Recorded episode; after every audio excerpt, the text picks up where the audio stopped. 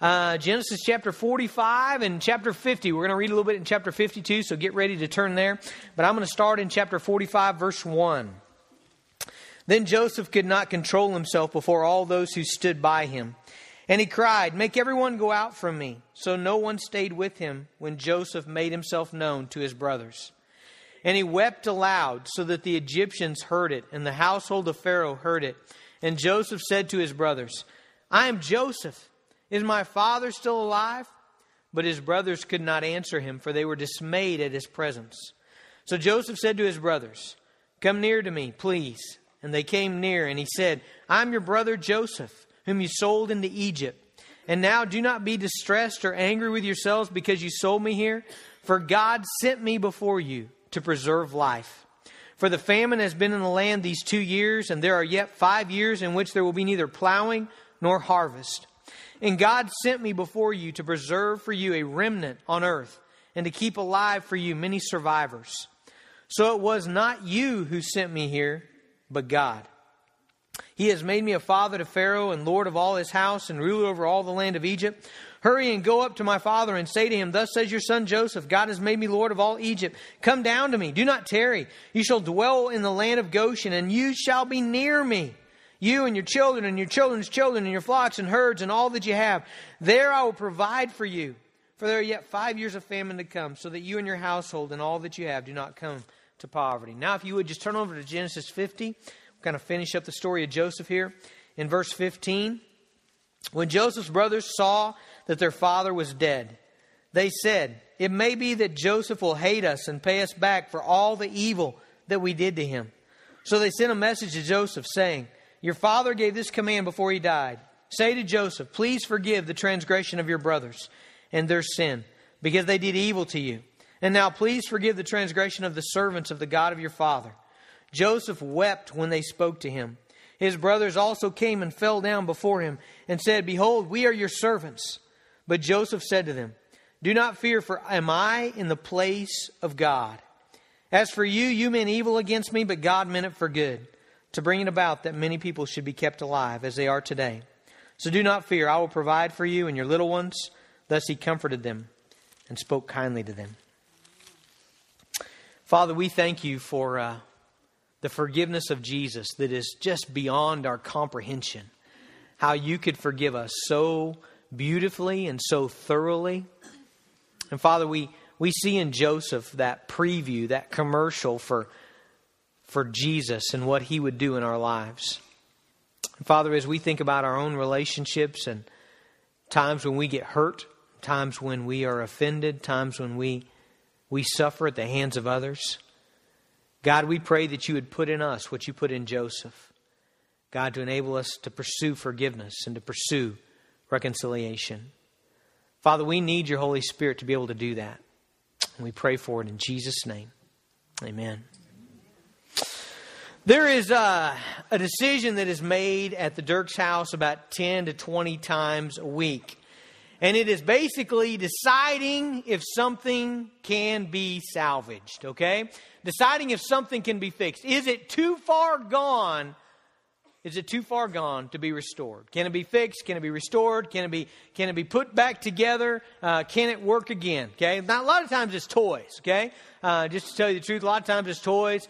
Uh, you know, this, this one's head came off, this one's arm came off, this foot came off, the trigger came off, this doesn't work. You know, Dad, can you fix it? You know. Now, I'm not very good at fixing things, and so, so know, it usually doesn't work out well, but sometimes I try. But sometimes I don't even try just because I discern from looking at it, look, this is, this is not worth it. You know, it's, it's too far gone, it's in too many pieces, it's going to be too hard, and we're just not even going to try. You know, other times not toys, it's things like an ice cream cone spilled over on the table. You know, is it worth it? Do we try to salvage it? You know, do we get try to pick it up? Can it be put back together? You know, things like that. Friday night, we had come home from a wedding. We'd been in a wedding and, and got home kind of late, and so we just took the kids right up to bed and uh, trying to get them ready for bed. And somehow between the van, I don't know how this happened, between the van and, and the upstairs bathroom, Haven got a ring pop. And I, I, I, have no idea where she got it or how she got it, but somehow she left the van without it. She got to the bathroom. She, you know, you know what a ring pop is, right? those little plastic rings, got a little sucker on the end of it. Those things take about five hours to suck down to, to the bottom, you know. It's just not going to work before bed, you know. And so, uh, so I said, you know, honey, you know, I, I went ahead and changed your jammies with it on, you know, get through, you know, all that business, you know, and, and we went to the bathroom and said, all right, it's time to brush your teeth, you know, give that to daddy, and, and we'll put it on a napkin, you can have it tomorrow, okay? That's what I said. And, and somewhere in the process, I don't know how this happened either, but somewhere in the process of her handing it to me, okay, she took it off her finger, somehow, you know, it got hit by the cabinet, or I, I don't know what happened, but anyway, the thing kind of flies off, and neither of us have it, and it hits the wall, and it kind of hits the trash, and then it goes behind the toilet. You know that place behind the toilet, you know? So I got to make this decision is it worth it? You know, I mean, I got to make that decision. Is this, can this thing be salvaged? You know, that's what I'm trying to decide in my mind. This is all happening in seconds, you know, and the first thing I do is I look behind me to see if anybody saw, you know, because if Emma saw or Hannah saw, it's gone. You know, it's not even a question. We ain't getting it. It's, it's over with, you know. Nobody was there though. So nobody was there, you know, so I'm contemplating in my mind, you know, what do, what do I do here? The, you know, she's looking at me like, Dad, you know, and, and so I thought, I could wash it off. That'd probably be all right. Or I could bleach it or something like that, you know, and, but it is the kids' bathroom, you know, and Haddon's not a very good, you know, anyway, you know, I, I just don't, you know, well, about five seconds, I just went in and decided, you know what, it's not worth it. It's just, it's not, it's not worth. It's not worth saving, you know. And so I just said, I, I, did the whole avoidance method. I said, all right, honey, time for bed. You know, we didn't even talk about it. We said, all right, time for bed. Let's go. And I, I whisked her away to bed and put her to bed. And then I went in there and threw it away, you know. So it just wasn't worth it. Okay. You remember Joseph's family? Remember that from the last couple weeks? really dysfunctional. Remember? I mean, a favorite wife, Rachel, who has a favorite son, Joseph, and then, then later a favorite son Benjamin. Then you got Leah, the wife that wasn't supposed to be, but Laban tricked Jacob and he didn't look under the veil. And so he's got this wife that he didn't really want to marry. And, and now she's got the most sons. And then Rachel's jealous. And so, so they, they, they, when they stop bearing children, they get their mistresses, Zilpah and Bilhah, and, and they have boys. And, and so you got all these brothers that are not from the, from the same family, just kind of all mixed together. The wives don't even like each other. And then, then you've got a favorite son who the father, you know, bestows gifts upon and has dreams of exaltation. And where all that ends, remember where all that ends? Is this brothers, they hate Joseph so badly. They have such murderous hatred in their heart that they attempt to kill him. When, when they just stop just short of killing him because of their greed, they sell him into slavery. And he has to go into slavery in Egypt. From slavery, he gets worse into prison. And you have this just disastrous time in Joseph's life where basically his brothers, his brothers caused 22 years of being away from his dad. 22 years of lost life in Canaan with his family, the life that he wanted, the life that he planned for. That's, that's pretty bad, isn't it? And so now, through circumstances of God bringing him into, into prison and him interpreting a dream for, for the cupbearer and then interpreting a dream for Pharaoh and then Pharaoh exalting Joseph because Joseph sees the future through God's divine hand and he sees how to prepare Egypt for, for a famine that's coming. Joseph is exalted to, to the prime minister, basically, of Egypt. And then there's a famine in all the land. And here comes Joseph's brothers. Here they come, and there's this meeting between Joseph and his, and his brothers. And, and, during that time, you have to, as the reader, you have to ask the same question I asked when the sucker went behind the toilet. Man, can this thing really be saved? You know? I mean, really. Can these guys be a family again? Can, can this relationship be reconciled? Can there really be forgiveness? I mean, after all that water under the bridge, I mean, can, can Joseph really find it? Is it possible to find it in your heart to say, hey, brothers, come back in. Let's be a family together. Let, let, let, let's celebrate dad's birthday together. Hey, you, you guys come be, be with me and I'll be with you and we'll visit each other. Can you really do that? Can it really be saved? Let me ask you that question. How, how do you feel about the relationships in your life where someone's hurt you really badly? How do you feel about when, when, when someone's done you wrong and, and, and when they've persecuted you or they, they've caused you harm or they've caused your family harm? You know, what about you? Can, can there be forgiveness in your heart? Can there be reconciliation? Can things be healed? Can it be put back together? Can, can, can it be whole again? You know, what, what about your heart? You know what I find is that, that a lot of times there, there's a group of people that I don't care about the circumstances. It's just no for them. You know, it's just no. If you, if you hurt them and if you betrayed them and if you, you broke their confidence and you caused them pain and you caused their family pain, it's just no. You know, I mean, you, you can't be forgiven and there can't be reconciliation and can't, things can't be put back together. It's just not in their heart. They're not going to let go of that. And then there's a, another group of people that, that it's a maybe, you know, depending on what the Spirit of God does in their heart and, and depending on whether, whether they, they put their trust in God and do what Joseph did, it's possible. And, and so I want to ask you, How is it with you? What group of people are you in this morning? You know, here's an even better question, maybe. Look, look at your own life. You know, there are people out there that look at them, themselves, they, they, they look at their own life, and you know what they say? I can't be fixed. I can't, it can't be salvaged. It's too broken, and, and it's been too damaged, and it's been too long, and, and, and I just don't think that God can fix me. You know, I was talking on the phone uh, a year after my salvation I got saved my senior year of high school at the end of my senior year, and I'd had a friend who had moved away at, the I think the end of our junior year or the beginning of our senior year. I don't remember which, but it was before my salvation, and he had moved away, and, and I hadn't had any contact with him. I didn't know where he was, and he calls me in the middle of the night in my freshman year of college and, and woke me up, and I answered the phone. I hadn't heard from him. It would actually turn out providentially to be a month before he would be shot and killed in Dallas, Texas, and he calls me in the middle of the night. We have a conversation. I share my testimony with him. I share what God had done to me and how God had put back the pieces of my life and how He had saved me and changed me and transformed me and made me a different guy and forgiven me of my sins. And I'll never forget what Vince said to me. He said, Jason, that's great. I'm happy for you, but I'm too far gone. He said, God can't forgive me. I've done too many things. It can't happen for me. You see, I know there's people like that. Maybe you're like that. Maybe, maybe you're trying to answer that question in your own mind is, can, can, can I be saved? Can I be put back together? Well, I, before you answer that question, either, either, group of people, whether you're thinking about your relationships in your life or whether you're thinking about yourself, let, let me just urge you to look at the picture of Joseph. Okay, remember Joseph was a commercial for Jesus, commercial for the, the ministry of Jesus Christ in our lives. And I think Joseph answers this question about forgiveness and about reconciliation, both between us, between you and your family, or you and your husband, or you and your wife, or you and your church member, and also between you and God. I think Joseph answered the, the, the story Joseph answers that question. But before we even get to there, we've got to see some characteristics in Joseph's life that make all of this possible, okay?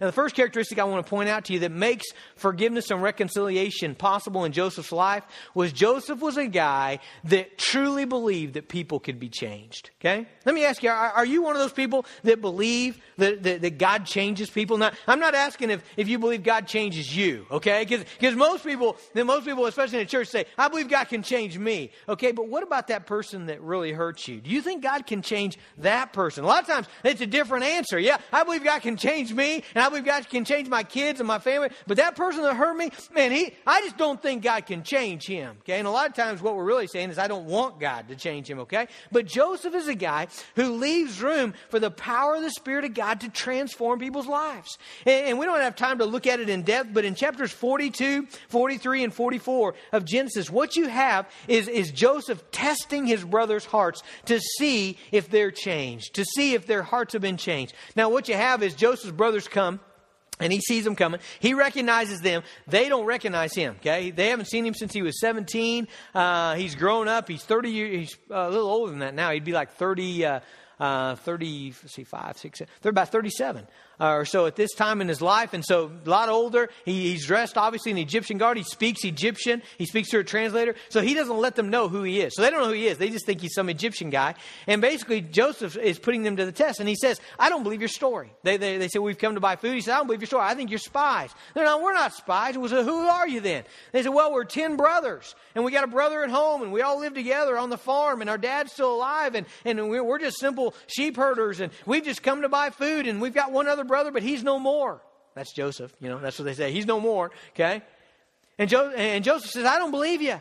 You, you got to prove this to me. And the way we're going to prove this is I'm going to take one of you, and he takes Simeon, and I'm going to put him in jail. And you're going to go home, and you're going to bring that other brother back that you say you have. And when you bring him back, then I'll believe your story. Well, they go back home. And when they go back home and tell dad about taking little Benjamin, remember he's the favorite son now. He's the only other son by, by Rachel, who's now passed away. Dad's like, no way. No way am I sending Benjamin. I've already lost Joseph. I've already lost Rachel. You're not, you're not taking Benjamin to Egypt. Well, dad changes his mind about after about six months of famine or so, you know, and the family not eating, and maybe everybody's starving. And dad says, okay, all right, go back to Egypt and buy some food. And they said, Dad, we can't go back without Benjamin. So he kind of has this despairing speech about how life has been so hard on him. And he says, okay, take him, take him. We'll just pray that God God, God, God brings him back. So they take Benjamin back, and Joseph says, Okay, I believe your story now. and he loads them up with grain, and they have a feast, and, and he sends them off. But before he sends him off, he has his, his people put his silver cup in, in Joseph's bag. They tie it up and they load it on his camel and they all take off and they let him get a couple miles and then here come Joseph's guards and, and, and they say, well, stop. You guys stole from us. You stole from Joseph. They don't say Joseph. Aspethbaneah, I think is an Egyptian name. Forgive me if I don't say that all the time. Okay, so they, you, you stole from our master. And they, well, we didn't steal. And they open up all the sacks. Guess who's got the silver cup? It's, jo- it's Benjamin. And, and, so, and so Joseph says, All right, he's going to have to stay here with me. Now, at this point, it really becomes apparent that Joseph's brothers have been changed. Let me read you a couple passages of Scripture. First one is in chapter 42 chapter 42, verses 21 and 22. This is a conversation the brothers have between themselves when Joseph is telling them what they must do. And, and they don't know that he can, he can understand them because he's speaking Egyptian and they're speaking Hebrew. And, and this is what they say to one another. They said to one another, verse 21, In truth, we are guilty concerning our brother, in that we saw the distress of his soul. They're talking about Joseph when they sold him. When, when he begged us and we did not listen. That is why this distress has come upon us. And Reuben answered and said, Did I not tell you not to sin against the boy?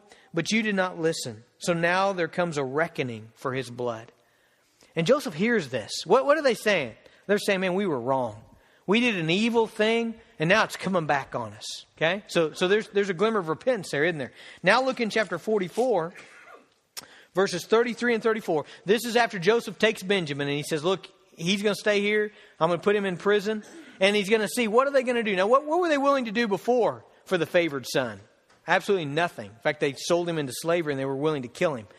But now Benjamin, the favored son, is in peril. What are these brothers going to do? Well, Judah speaks up. I won't read his whole speech, but here's what he says in verse 33 Now, therefore, please let your servant remain instead of the boy as a servant to my Lord, and let the boy go back with his brothers. For how can I go back to my father if the boy is not with me? I fear to see the evil that would find my father.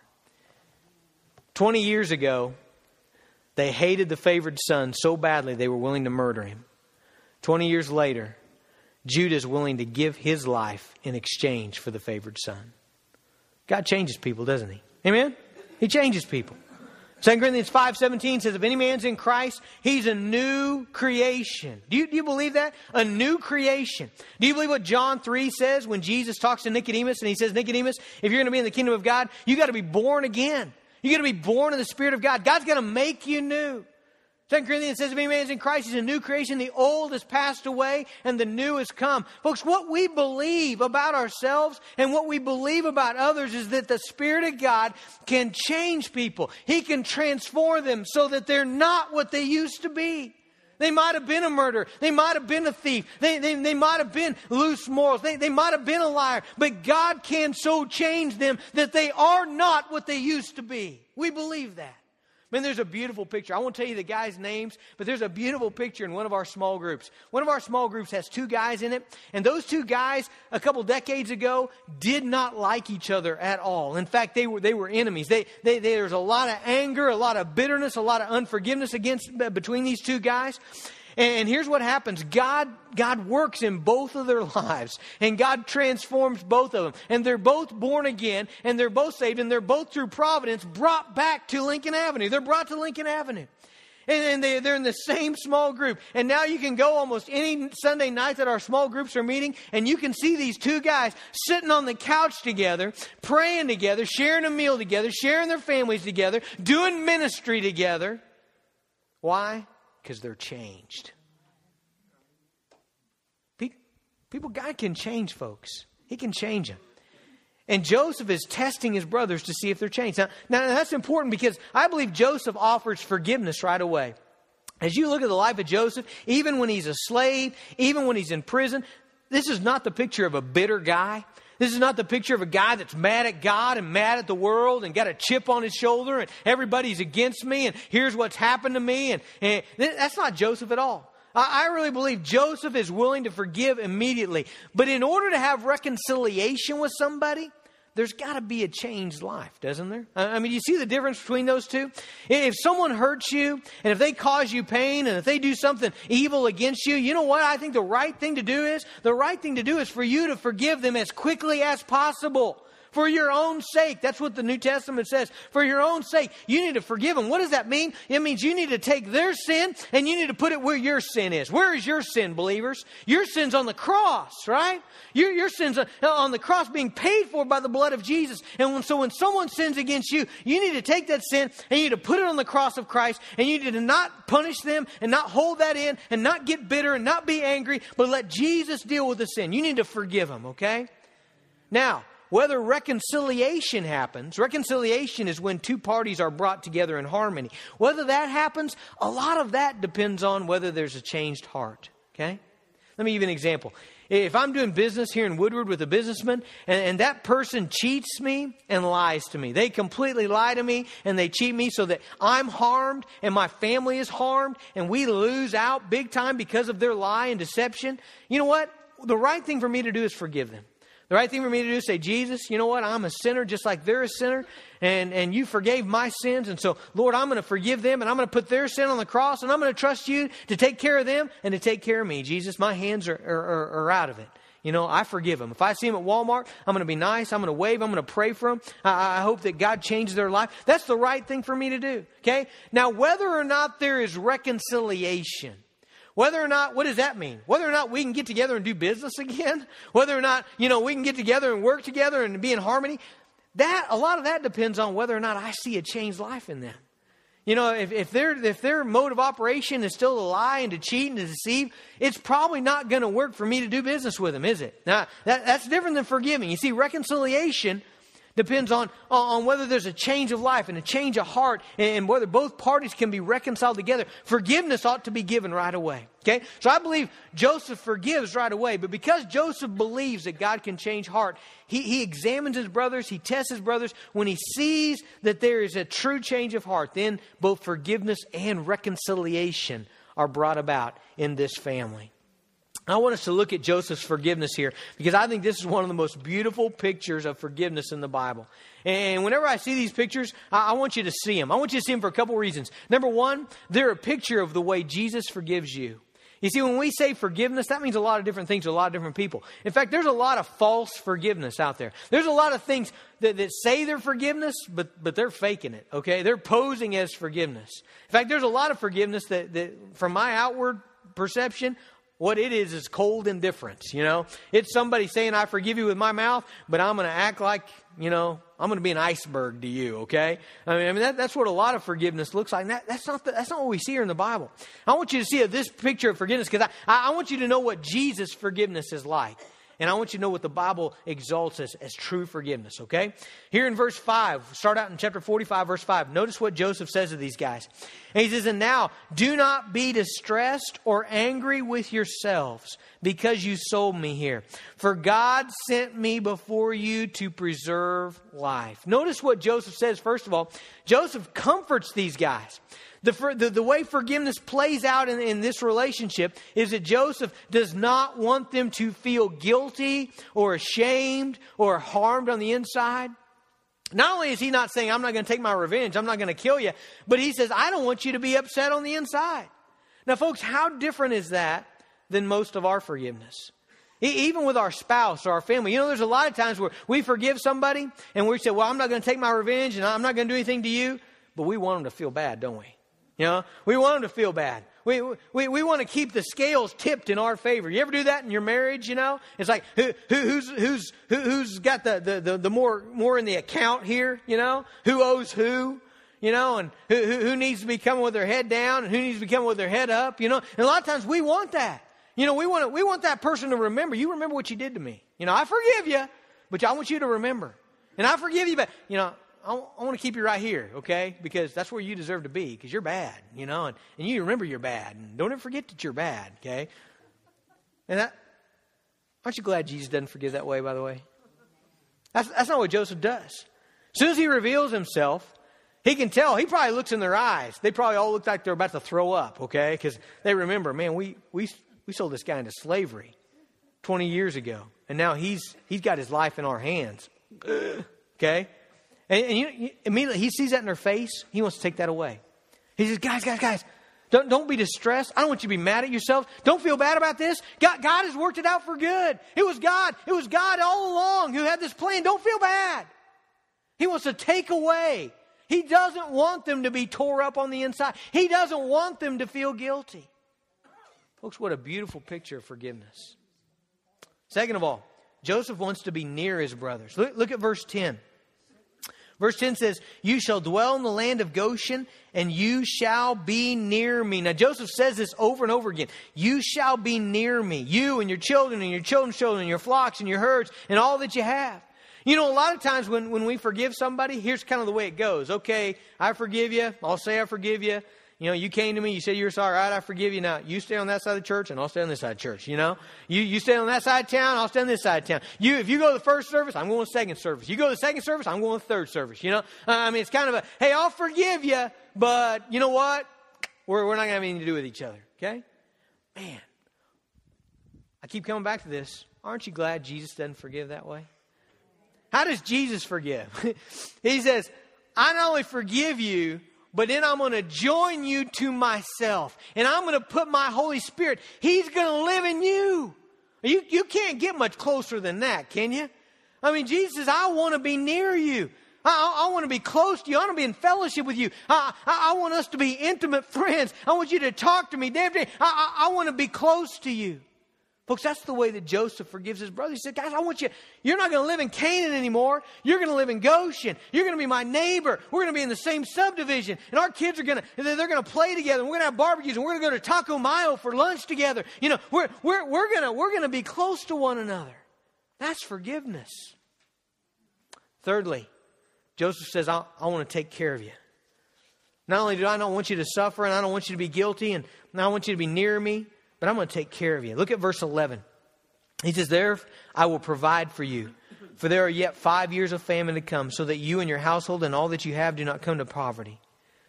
Joseph says, I'm going to spend my money and I'm going to, I'm going to give of my resources to take care of you and your family and your children.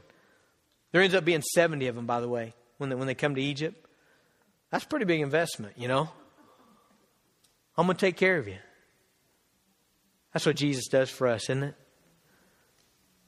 When Jesus forgives, he I'm going to take your guilt away so that you, you, don't have to, you don't have to feel bad anymore. Your heart can be filled with joy and you can live your life worshiping. And I'm going to be near you. I'm going to put my spirit in you. And we're going to be close. And I'm going to take care of you. I'm going to provide everything you need. Man, that's forgiveness, isn't it? Now, you're probably thinking to yourself, well, Man, I'm sure glad that Jesus forgives that way. But I don't see I don't see any way that I can forgive somebody else like that. Well, you know what? I, will I'll readily admit to you that without the Holy Spirit working, I don't think you can. I don't think you got it in you. Okay, you don't. But with the Holy Spirit, I believe this is possible.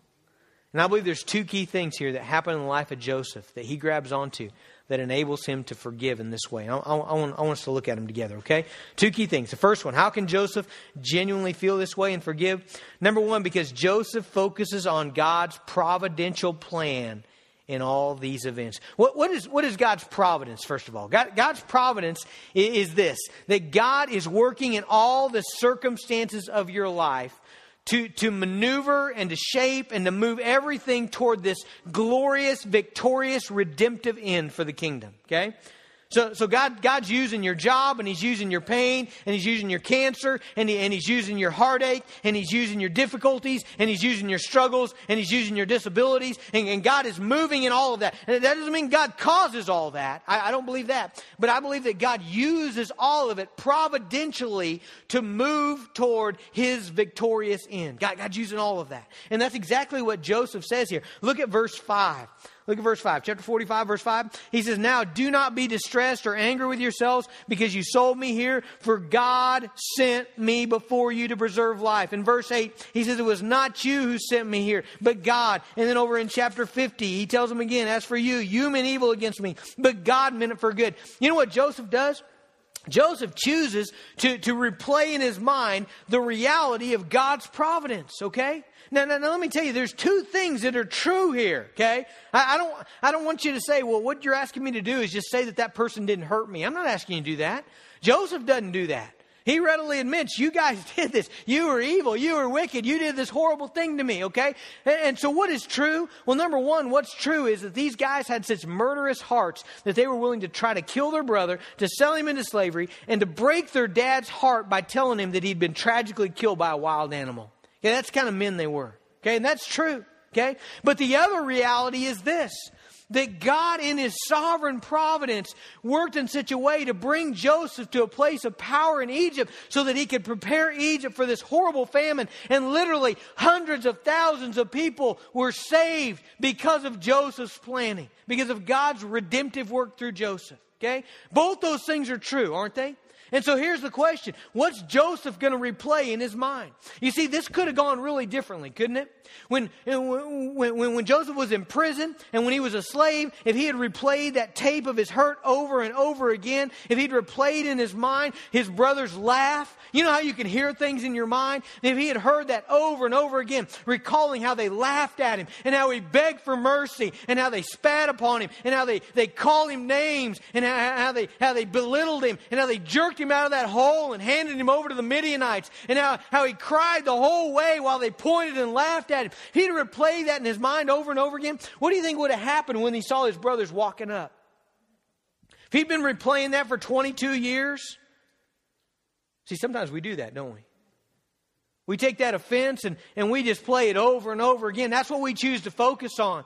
And when we magnify our pain and we magnify our hurt and we magnify what someone did to us and we play it over and over and over and over and over again, I'll guarantee you, when Joseph's brothers came up that walk and he saw them, it would really surprise me if they lived another 10 minutes.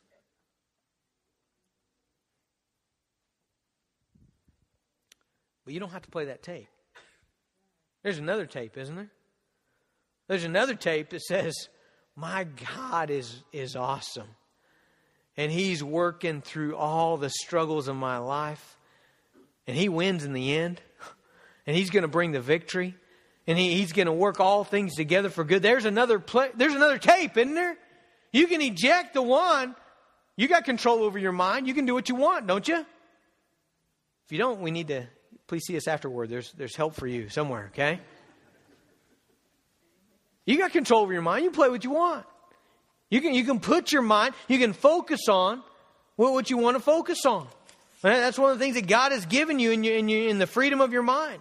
And the question is, which will you embrace? Which will you play over and over again? Which will you think about? Which will be your reality? Which will be the big thing in your life?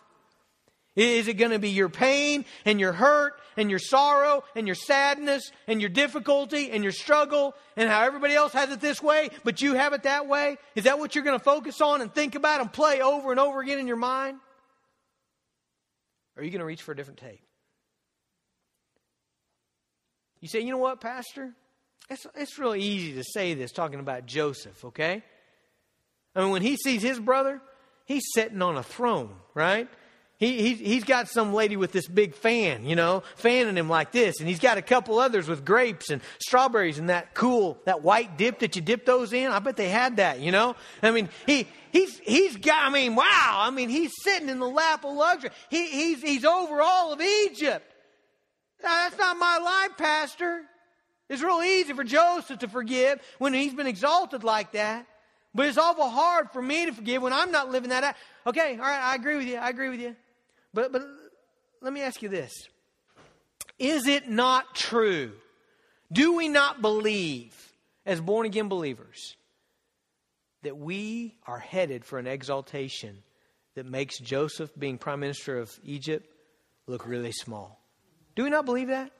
Do we not believe that our Jesus is coming back? Don't we believe that? Don't we believe Revelation 14 that he's going to split the skies one of these days in a white robe leading the armies of heaven with, with, King of Kings and Lord of Lords written on his thigh with a sword coming out of his mouth with which he will slay the nations? Don't we believe that the saints will be caught up together in the sky with him and, and will be forever with the Lord exalted to a place where there is fullness of joy and pleasures forevermore? Psalm 16, 11. Don't we believe that? I believe that.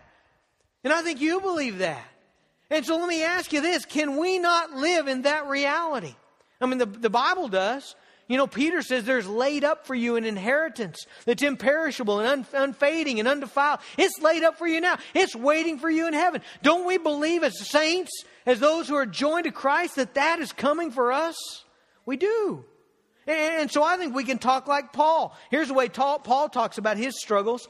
He says in 2 Corinthians 4.16, we don't lose heart, though our outer nature is wasting away. Anybody identify with that? You're, you're kind of wasting away on the outside, okay? Our inner nature is being renewed day by day. For this slight momentary affliction is preparing for us an eternal weight of glory beyond all comparison. Here's what he says in Romans 8 18. For I consider that the sufferings of this present time are not worth comparing with the glory, the glory, you hear that? The glory that is to be revealed to us, in us, for us. Okay, Romans 8 28. And God, and we know that for those who love God, all things work together for good. For those who are called according to his purpose. Folks, are not those things that we believe? Don't we believe that? We do. We, we believe that's, that's head, we're headed for that. Our Jesus has been exalted. He's raised from the dead. He's King of kings and Lord of lords, and we're joined to Him. Cannot we live in that exaltation? Cannot we play that tape in our mind? Cannot we grab hold of that when we've been offended, when we've been hurt, when we've been mocked, when we've been, been, been suffering loss at the hands of, a, of some wicked person? Cannot we grab that tape and choose to believe that reality, I think we can. And all that makes all the difference. It makes all the difference. It enables you to, to, to live in joy even amidst of, of, of, your struggles. You know, we just said, well, you know, Joseph's saying that, but he's on a throne and he's, he's, he's living in luxury. You know what? He wasn't for 13 years of that time, was he? For 13 years of that, he was a slave, something that you and I have never been. For 13 years of that, he, he was in prison, in a dungeon, with no rights, never to see the sunshine. And during that time, he was still faithful to God. During that time is when Potiphar's wife grabbed him and said, Hey, lie with me. I can make your life a lot easier. And he said, How can I do this great sin and wickedness against God? It was during that time that he interpreted the dream for the cupbearer and the baker, and he told them, Hey, this is God who's doing this. It was during that time that Pharaoh called him up and said, Can you interpret dreams? He said, God can. It was that time that he gave God the glory again and again and again. You see, even in Joseph's downtime, he grabbed onto the reality that God had this big thing in plan for him. You know what? Joseph had dreams, did he not? That's how, that's how it was revealed to him that God had this great plan. You know what? You have something better than dreams. Okay? Joseph had a dream about wheat stalks, you know, bowing down to him. You know what you got? You got 66 chapters of the Word of God that tell you all about God's plan for redemption and victory.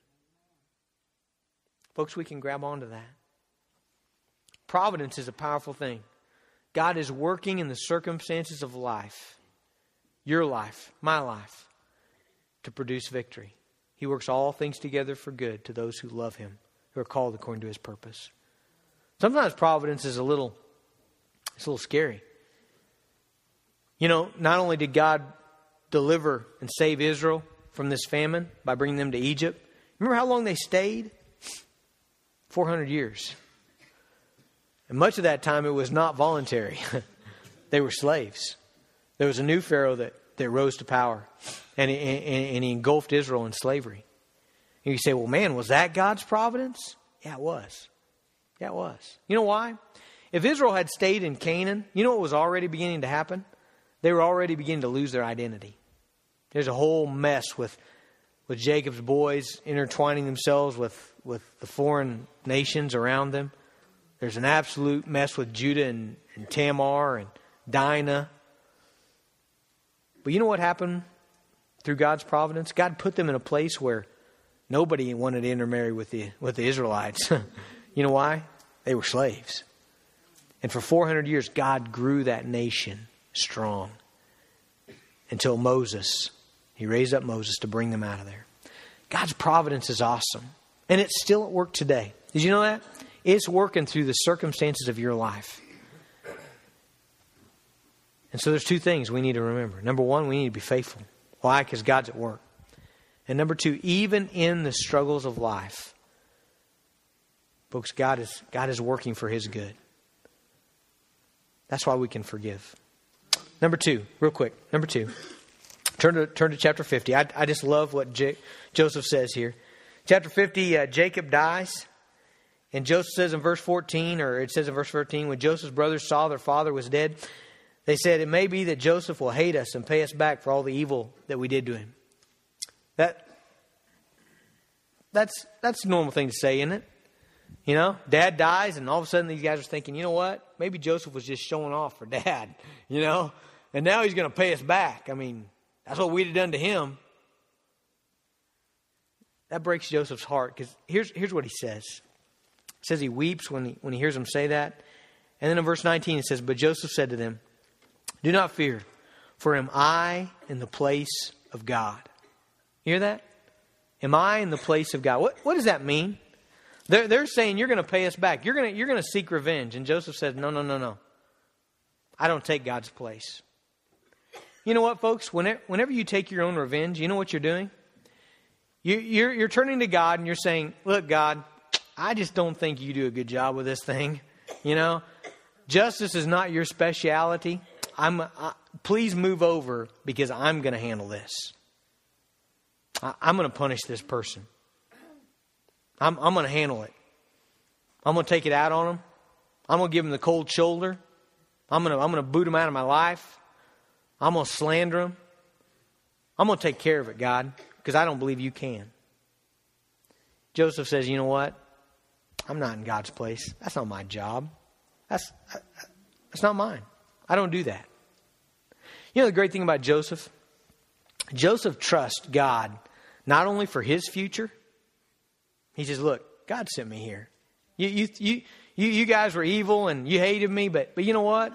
God worked through it all. God sent me here. God's taking care of me. Okay, number one. But number two, Joseph also trusted God to take care of his enemies.